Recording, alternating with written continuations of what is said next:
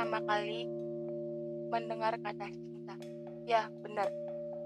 Cinta adalah sepasang manusia yang menjalin sebuah hubungan. Oke. Uh, pada kesempatan kali ini di Sweet Naomi bersama gua Naomi Marbun, kita akan bahas tentang cinta dari segi psikologi. Uh? Kalian pasti penasaran dong, kok di psikologi ada tentang cintanya juga ya? Pasti, pasti ada. Karena psikologi itu ilmunya fleksibel teman-teman. Jadi pasti bakal banyak sekali yang akan dibahas di psikologi. Tapi pada kesempatan kali ini, gua akan bawa tentang psikologi cinta. Seperti pembukaan Kenapa? Karena gini, cinta itu eh jadi gini uh, uh, di dalam cinta itu butuh psikologis. Karena kenapa? Kebanyakan kebanyakan kasus-kasus KDRT itu karena dia karena mereka kurang memahami arti pentingnya psikologi dalam cinta. Nah, pada kesempatan kali ini, gua akan bahas tentang psikologi cinta berdasarkan teori-teori dari ahli psikologi cintanya langsung gitu tapi gua akan berusaha mengemasnya sedetail mungkin agar kalian juga mudah memahaminya dan dapat manfaatnya dari yang gue share ini. Oke jadi kita mulai aja ya teman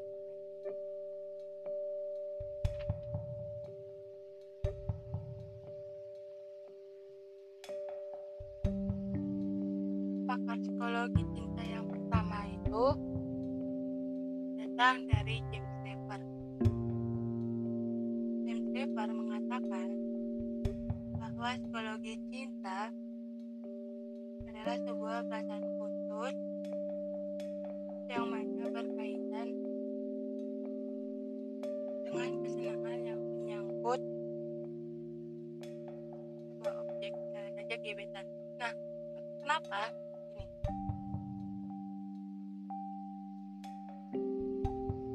Nah, dari definisi tersebut, ada nggak kalian yang lagi mengalaminya? Pasti ada dong, karena kita itu kebutuhan dasar manusia. Kenapa gue bilang kebutuhan dasar manusia? Karena dari lahir kita sudah mendapatkan cinta. Paham dong cinta yang gue maksud di sini apa? Ya,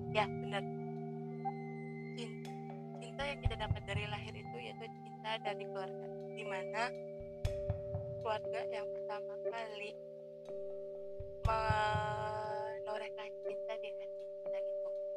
Di sini, di sini mohon maaf banget ya kan, mohon maaf banget buat kalian yang mungkin saja broken home, cerai gitu misalnya gitu kan, mohon maaf banget. Tapi gue di sini mengajak kalian untuk flashback. Eh, untuk flashback gitu kan. Apa yang gue bilang itu pasti benar kan? Karena gini kebutuhan dasar manusia itu pertama kali banget itu cinta gitu. Kenapa? Karena gini gak mungkin dong uh, gini gini gimana ya? Ya kalian belajar ngomong pasti dari orang-orang yang ada di sekitar kalian tuh yang mencintai kalian gitu. Sehingga kalian bisa sampai se- seperti sekarang ini gitu. Karena kebanyakan di luar luar sana banyak yang kurang beruntung kurang mendapatkan kasih sayang gitu ya kan? Kurang mendapatkan cinta tapi tapi tenang tenang kali ini gua akan bahas cintanya dari segi wanita dewasa dan pria dewasa. Atau bisa dibilang konteksnya eh, hubungan sebuah hubungan. Sebuah hubungan percintaan ya percintaan gitu. Nah dari teori tersebut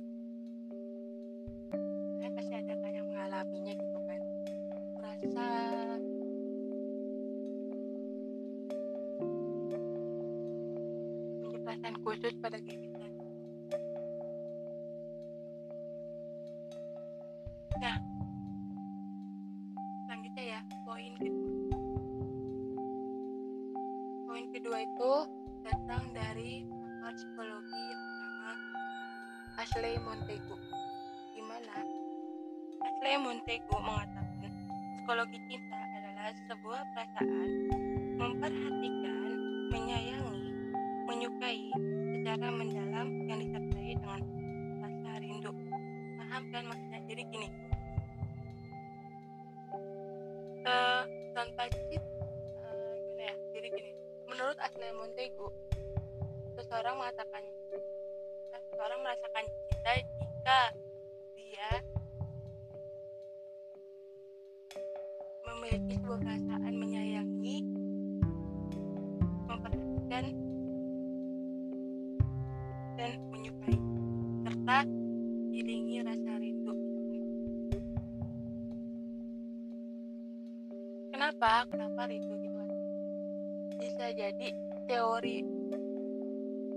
asli ini buat kalian yang para LDR gitu. Kan karena gimana ya? Rasa rindu itu diciptakan ya karena ada jarak. Jarak. Kenapa ada jarak? Gini rindu itu tercipta karena jarak. Karena gini kalian akan memahami arti sebuah pertemuan.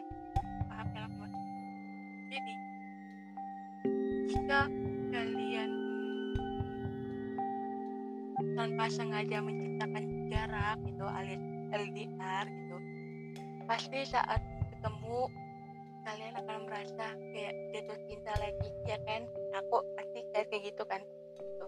karena menurut teman-teman gua yang mengalami ini dia mengatakan seperti itu gitu. dia merasa jatuh cinta kembali saat bertemu lagi dengan pasangannya yang udah lama gak bertemu alias LDR gitu. Tapi di sini LDR-nya juga bukan karena kemauan kalian gitu. Bisa jadi LDR-nya itu karena tuntutan pekerjaan atau mungkin tuntutan kuliah gitu ya kan? Jadi harus mem harus memaksa kalian untuk uh, berpisah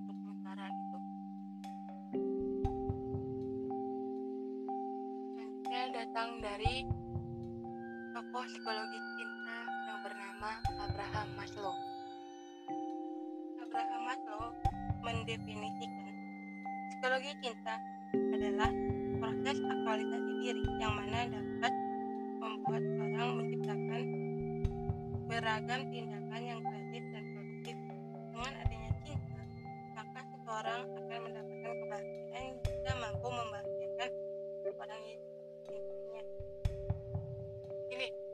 jadi menurut Abraham Maslow,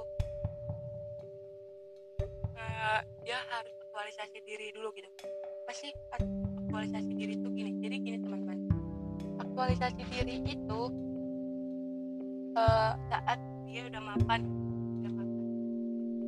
Udah mapan. Gitu. Jadi kenapa gue di sini nyebutnya seorang wanita dewasa dan seorang pria dewasa?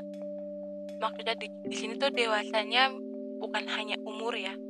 Tapi dari mental juga gitu. Karena gini loh menurut Abraham Maslow teori Abraham Maslow gitu kenapa pentingnya aktualisasi diri itu karena uh, jika kalian uh, jika kalian mencintai orang lain tanpa mencintai diri kalian sendiri itu pasti akan banyak sekali yang namanya toxic relationship itu kan. Atau alias uh, hubungan yang beracun gitu. Kenapa dibilang hubungan beracun? Karena ya ya dia belum mencintai diri dia sepenuhnya gitu. Dia belum mencintai dirinya diri dia sepenuhnya tapi udah mau mencintai orang lain gitu ini juga jika dipertahankan bisa menyebabkan KDRT gitu kan. Karena gini loh uh, buat mereka mungkin ya buat kalian kalian di sini yang punya masa lalu kelam kalian akan sulit untuk membuka lembaran baru atau ya mungkin kalian akan sulit membuka lembaran baru bisa jadi ya kan? Karena ya bisa jadi aja gitu. Kalian trauma atau mungkin buat kalian yang gue bukan ngatain ini ya gangguan jiwa gitu kan bukan tapi buat kalian yang bisa jadi stres terus temperamen gitu itu bakal berdampak juga pada pasangan kalian gitu dan kenapa di sini gue mengatakan ini kenapa gue mengatakan kesehatan mental itu penting? Karena berdasarkan riset angka KDRT itu banyak itu angka KDRT banyak. Angka toxic relationship juga banyak banget gitu kan. Jadi gua gua kalau gua menyarankan tapi nggak memaksa kalian kalau bisa kalian cintai diri kalian cintai diri kalian dulu baru mencintai orang lain. Terus jika kalian bertanya kakak bagaimana kalau udah terlanjur menikah? Kalau udah terlanjur menikah ya ya itu balik lagi ya kan? Pernikahan itu sekali seumur hidup. Gitu sekali seumur hidup jadi ya gini loh. Uh, gue akan bahas di teori selanjutnya dari pakar psikologi ini ya. Jadi intinya kalau menurut teori Abraham Maslow ini cinta itu hadir jika dia sudah mengaktualisasi dirinya karena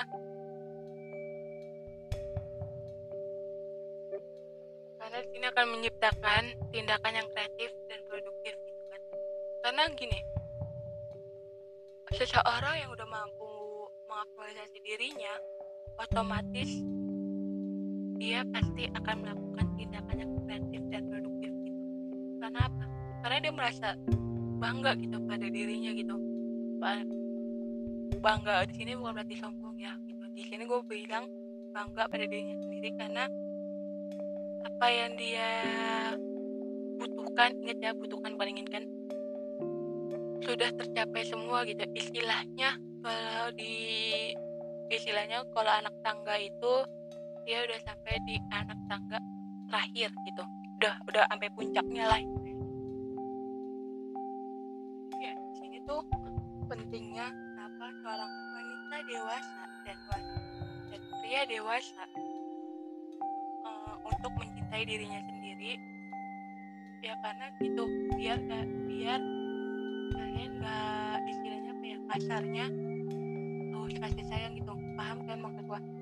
Harus kasih sayang itu gimana? Jadi gini lo udah punya pasangan nih lo udah punya pasangan. Konteksnya di sini gue masih konteks dalam pacarannya. Lo udah punya pasangan tapi lo masih lirik bukan bukan lirik sana lirik itu normal ya maksud gini lo masih istilahnya kayak kupu-kupu gitu kan kupu-kupu.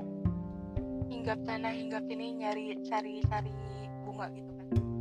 Itu sih buat gue nggak banget karena itu bisa jadi hubungan beracun juga sih. Oke paham kan dari teori dari penjelasan di dari penjelasan yang gue jelasin tadi paham kan? Oke kalau paham kita lanjut ya ke teori selanjutnya dari Elaine dan William Webster.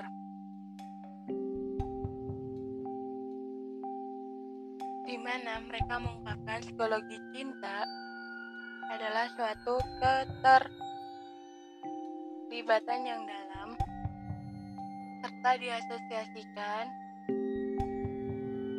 dengan munculnya rangsangan fisiologis seperti pegangan tangan, pelukan tangan, pelukan dan lain-lain. Serta diiringi dengan perasaan untuk bisa mendambakan pasangan. Jadi gini, uh, menurut teori Ellen dan Was, Elaine, Elaine dan William Walker ini, jadi itu seorang wanita dewasa dan pria dewasa mengerti arti keterlibatan. Keterlibatan yang sungguh paham kan maksud gini. Jadi gini keterlibatan yang sungguh itu kayak lo nih lo punya acara atau aktivitas gitu. Tapi pasangan lo lo libatkan gitu. Terus lo punya pendapat pasangan lo selalu lo libatkan. Jadi uh, jadi menurut menurut Elaine dan William Webster ini keterlibatan itu sangat penting gitu. karena kenapa karena juga lo melibatkan pasangan itu artinya lo percaya sepenuhnya sama pasangan lo gitu kan uh, dan di sini bisa menciptakan hubungan yang harmonis gitu karena bakal memunculkan pasangan fisiologis gitu karena seperti pelukan pegangan tangan. Ya kalau bisa jadi cuman cuman juga bisa gitu kan. Tuh terus di sini kenapa ada mendambakan pasangan? Mendambakan pasangan itu maksudnya gini. Ya mendambakan pasangan itu kayak mendambakan pasangan ya, ya itu balik lagi. Dengan adanya lu mendambakan pasangan lu bakal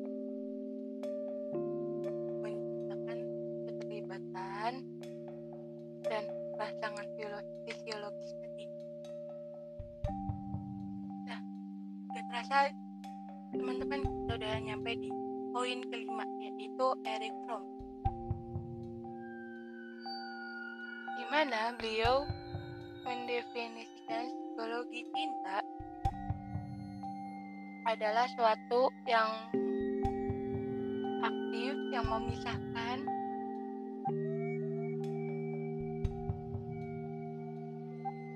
Yang mana dapat memecah tembok. Yang memisahkan dari manusia. Eh ulang-ulang ya ulang.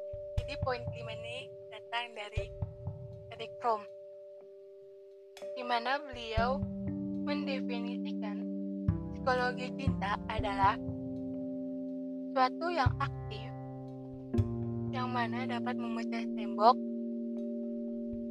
yang memisahkan dari manusia dengan teman-temannya yang dapat menyatukan seseorang dengan orang lain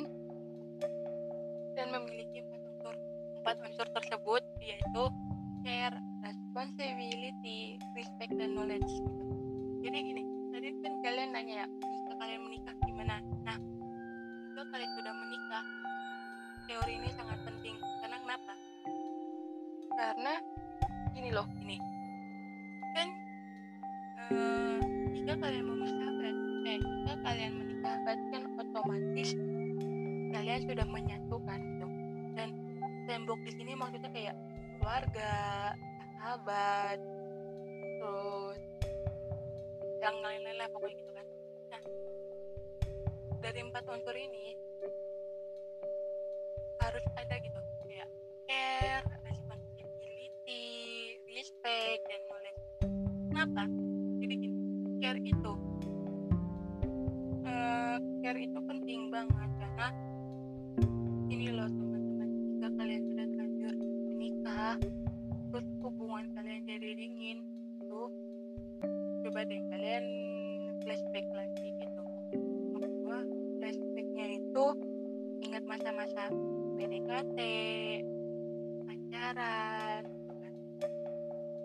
pasti kalian bakal uh, menumbuhkan rasa kembali gitu kan. Ingat dulu betapa mencintainya kalian terhadap pasangan kalian yang sekarang udah kalian pilih ini sebagai pasangan sah kalian gitu kan. Terus muncul kedua itu responsibility kenapa pentingnya ada responsibility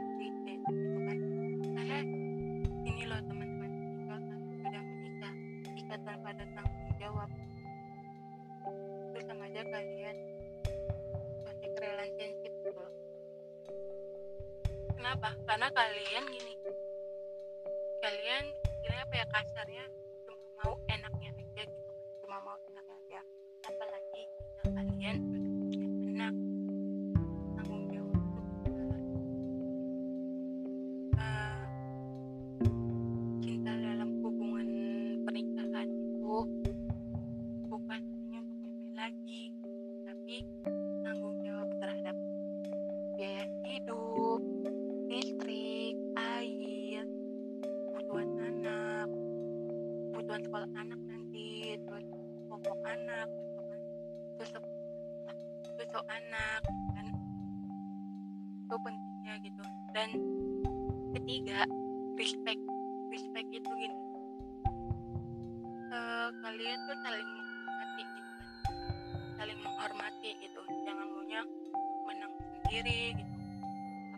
jika kalian misal udah jadi kepala keluarga nih. Kalian punya dimengertiin tapi kalian mengerti pasangan itu juga boleh gitu. Jadi menurut teori Eric Fromm ini respect itu penting gitu kan. Dan respect itu penting karena tanpa adanya respect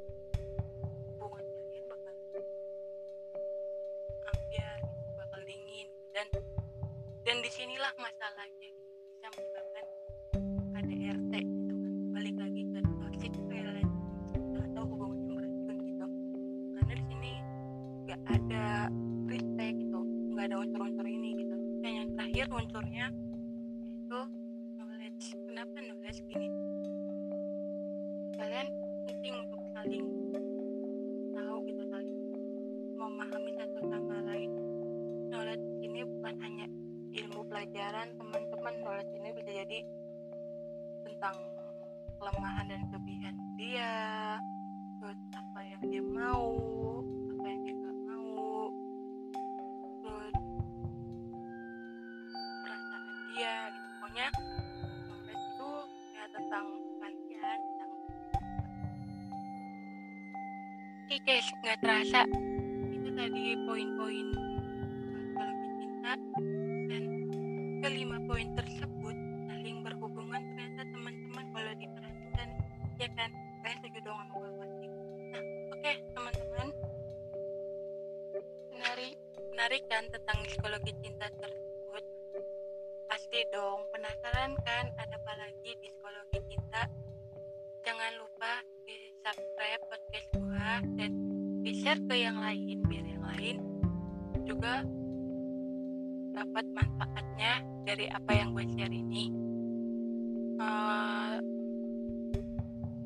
sebelumnya gue mengucapkan terima kasih dan mohon maaf bila ada salah-salah kata atau salah-salah ilmu yang gue share kritik dan sarannya tunggu teman-teman karena ini podcast pertama gue jadi gue butuh banget kritik dan saran kalian agar podcast ini makin berkembang nantinya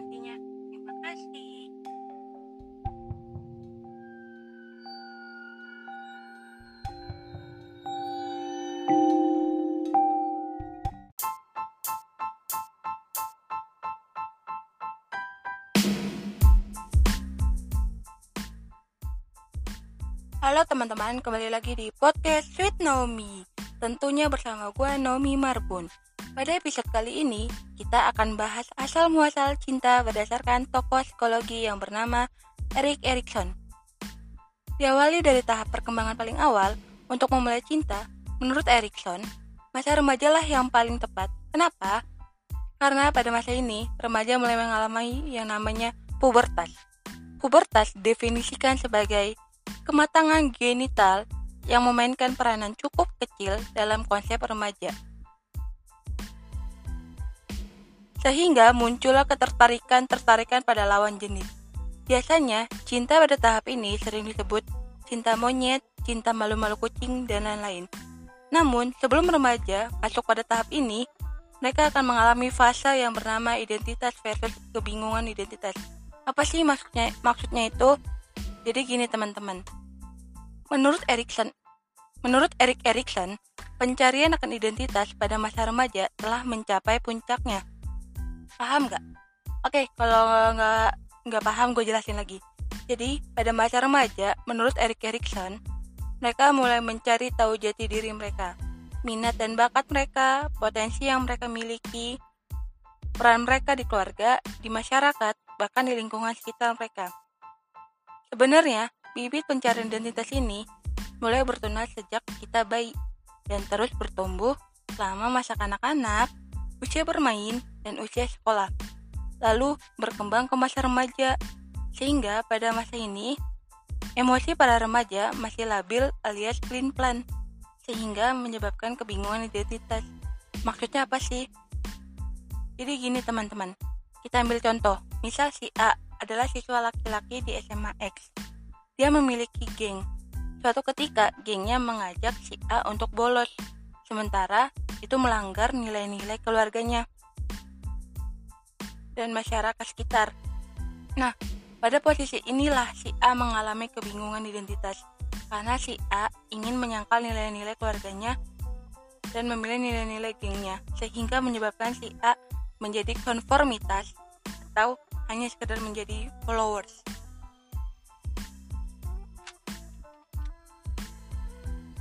Sementara, definisi, definisi dari kebingungan identitas tersebut menurut Erikson adalah gejala dari masalah yang mencakup gambaran diri yang terpisah ketidakmampuan untuk mencapai keintiman, rasa terdesak oleh waktu, kurangnya konsentrasi pada tugas-tugas yang harus dilakukan, dan penolakan keluarga atas standar komunitas. Walaupun kebingungan identitas merupakan bagian yang dibutuhkan dalam pencarian identitas, ternyata, ternyata teman-teman, kebingungan identitas yang berlebihan juga tidak baik loh. Alasannya karena dari kebingungan identitas tersebut, kita bisa saja menunda tanggung jawab kedewasaan dan terombang-ambing tanpa sasaran dari satu pekerjaan ke pekerjaan lain, dari pasangan percintaan satu ke yang lainnya, atau dari satu ideologi ke yang lainnya. Sebaliknya nih teman-teman, jika kita mengembangkan rasio yang baik akan identitas dan kebingungan identitas, maka kita akan memiliki beberapa keuntungan tersebut, yaitu satu, keyakinan dalam arti prinsip ideologis. Dua, Kemampuan untuk memutuskan secara bebas bagaimana seharusnya kita bertingkah laku. 3. Rasa percaya dari kelompok teman dan orang dewasa yang memberikan saran mengenai sasaran serta aspirasi. 4. Rasa percaya diri terhadap pilihan pekerjaan kita saat ini.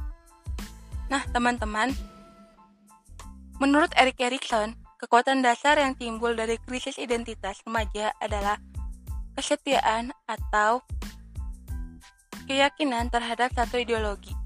Rasa percaya yang dipelajari saat bayi adalah dasar dari kesetiaan di masa remaja. Anak-anak muda harus belajar mempercayai orang lain sebelum mereka memiliki keyakinan akan pandangan mereka terhadap masa depan. Pasangan negatif dari kesetiaan adalah penyangkalan peran. Penyangkalan peran dapat berupa kurangnya percaya diri atau penyimpangan. Definisi kurangnya percaya diri adalah kurangnya keyakinan diri dan kepercayaan diri secara ekstrim yang diungkapkan dengan rasa malu dan ragu untuk mengekspresikan diri sendiri. Oke guys, itu penjelasan asal muasal cinta berdasarkan Erik Erikson. Karena penjelasannya cukup panjang, nantikan part 2-nya. Karena di episode 2, part 2, kita akan lebih detail bahas tentang cinta menurut Erik Erikson pada tahap perkembangan dewasa awal. Dewasa awal itu sekitar umur 19 sampai 30 tahunan. Jangan lupa di follow dan di share podcast ini agar podcast ini bermanfaat bagi semua orang. Amin. Kurang lebihnya, mohon maaf. Kurang lebihnya mohon dimaafkan dan jika jikalau ada salah kata atau ilmu yang gue share ada yang kurang atau salah atau jika ada pertanyaan masih ditunggu agar podcast ini terus berkembang ditunggu uh, kritik dan saran kalian ya teman-teman agar podcast ini terus berkembang dan bakal nantinya bakal lebih berguna buat kalian semua. Sekian dan terima kasih